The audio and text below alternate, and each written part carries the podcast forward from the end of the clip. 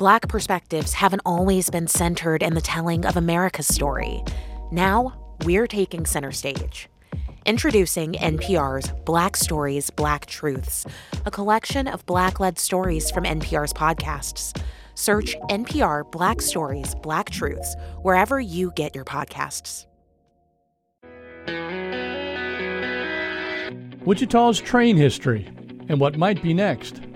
I'm Tom Shine, and welcome to the range. Support for the range comes from McCowan Gordon Construction, Fidelity Bank, and the Corporation for Public Broadcasting. Coming up, how rebuilding a plane could revive the story of Wichita's greatest military hero. Not only are we really honoring him, but the airplane that we're working on down here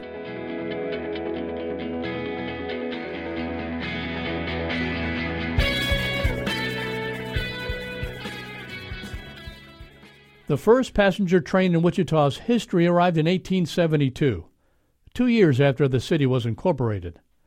About 100 years later, the last one left, for good.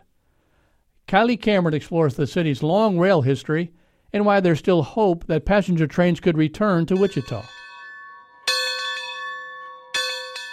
So this is 3768, our largest piece of equipment here. It's a steam locomotive built in the late 1930s and it was built to haul passenger trains. At the Great Plains Transportation Museum in downtown Wichita, Drew Meeks gives a tour of the facility and its equipment. The museum is across the street from Union Station, where several passenger trains used to pass through every day. But Wichita hasn't seen a passenger train since 1979, according to Meeks. The nearest station is now 25 miles north in Newton, and the pickup time there 2:45 in the morning. The railroads also always made their money off of freight more so than passenger. There's an old saying that freight doesn't complain. It wasn't just Union Station that picked up rail passengers before the turn of the century, but several other stations that were dotted around near what is now downtown. But even then, according to Wichita State history professor Jay Price, Wichita was more of a feeder line to other larger rail systems. If you're a betting person in 1871, you'd be wise to bet on Newton or Hutchinson or another city on the direct rail line, the, one of the bigger transcontinental lines. As automobile traffic grew and air travel became more accessible, traveling by train became less popular. That led to the creation of Amtrak in 1971 which separated freight train service from passenger. Drew Meeks says some passenger train carriers in Wichita decided not to join the program, and that ultimately led to the demise of passenger service in the area. Amtrak chose only to keep the service in Wichita that ran from Chicago to Texas during some cuts in the late 70s was eliminated in favor of another route through St. Louis and Little Rock. Service from Texas to Chicago through Wichita could make a comeback after years of advocacy from local and federal governments. With grants coming from the Federal Railroad Administration, Sedgwick County Commissioner Pete Meitzner says Kansas, Oklahoma, and Texas are likely to be awarded that money. The history of saying Amtrak is just a boondoggle and it just serves the East Coast and this and that, that's been changed. The local governments will find out later this year whether the money to restart the service will be awarded. And Meeks says some people in Wichita are eager to have it back. We have visitors here, they always talk about how nice it would be. While trains may not be the most accessible mode of transportation to get to and from places, there's still a certain way everyone we talked with describes being on board one. There's a romantic element to it, and there's a romance to it. There's a lot of romance about train riding. Vacation started the minute you stepped on board, even though it was in the middle of the night in Newton, Kansas. It was fun. For The Range, I'm Kylie Cameron. You can read more of Kylie's story at kmuw.org. The story of the greatest military hero Wichita ever produced has become a casualty of time. Erwin Bleckley was one of just four aviators to win the Medal of Honor during World War I. But other than a street bearing his name and a small monument on the grounds of the Dole VA Medical Center, he's virtually forgotten in his hometown. Greg Zerker says he and his friend Doug Jacobs can't understand why.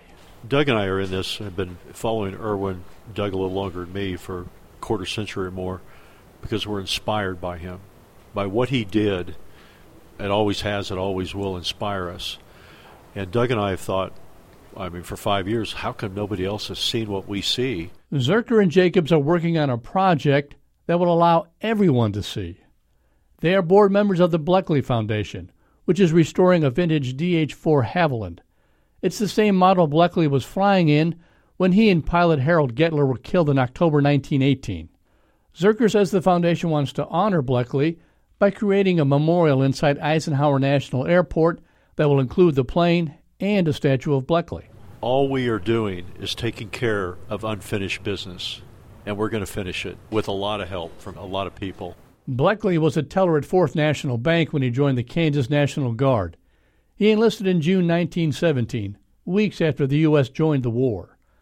He trained as an artillery officer, but when he arrived in France, Zerker says the Army Air Service was looking for volunteers. And his parents weren't around to say no. He became an aerial observer. He flew in the back seat of the plane, mapping enemy positions and helping coordinate artillery fire. In October 1918, his squadron was dispatched to help locate what became known as the Lost Battalion. Nearly 700 U.S. soldiers were surrounded in the Argonne Forest and were running out of supplies. Bleckley's plane made one pass through a forest ravine to try to resupply the troops, and it was shredded by German gunfire. But when they landed, Bleckley and Goettler said they wanted to try again. Here's Doug Jacobs. The commander said, if you go back, it's a suicide mission. You may not come back. And that's when Erwin went to his tent and wrote his his will again before he went back on that second flight. They thought they probably had a good chance of not returning, but they were so dedicated to save these guys. Goettler was killed by enemy fire. Bleckley suffered fatal injuries when the plane crashed into the French countryside, where his remains are buried. He was 23 years old. His Medal of Honor was awarded to his parents during a ceremony in 1923 at the Wichita Forum. Even though Bleckley died more than 100 years ago, Greg Zerker says it's the way Bleckley lived that needs to be remembered. It's what was bred into him that led him to volunteer for that second fatal flight. The ethics and the values that were instilled in him by his parents and his pastor made him do what he did to volunteer for that second flight. And so I referenced the biblical verse, John 15, I think it's John 15, 13, greater love has he than he who lays down his life for his friends. To me, that speaks of Erwin. You can read more about Erwin Bleckley and the Bleckley Foundation at kmuw.org.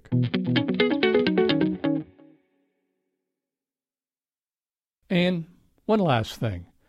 Nearly everyone is familiar with O'Hare Airport in Chicago but few people know it was named for Edward O'Hare, the first naval aviator during World War II to win the Medal of Honor. Luke Air Force Base near Phoenix is named for Frank Luke Jr., a Medal of Honor winner and pilot from World War I. So it's fair to say that Wichita has some catching up to do to celebrate native son Erwin Bleckley. Most Wichitans don't know his story of courage and sacrifice, which is a shame. On his fateful mission, Bleckley is said to have told his commander, We'll make the delivery or die in the attempt. Creating a more prominent memorial to Bleckley seems like the least we can do. Thanks for joining us on The Range. Our producers for this week's show are Jonathan Huber, Carly Cooper, Beth Goulet, Jenny Anima, and Lou Ann Stevens. Our digital producer is Hugo Fan, and Torrin Anderson composed our theme music. The executive producer of The Range is Fletcher Powell. I'm Tom Shine, and this is KMUW NPR for Wichita.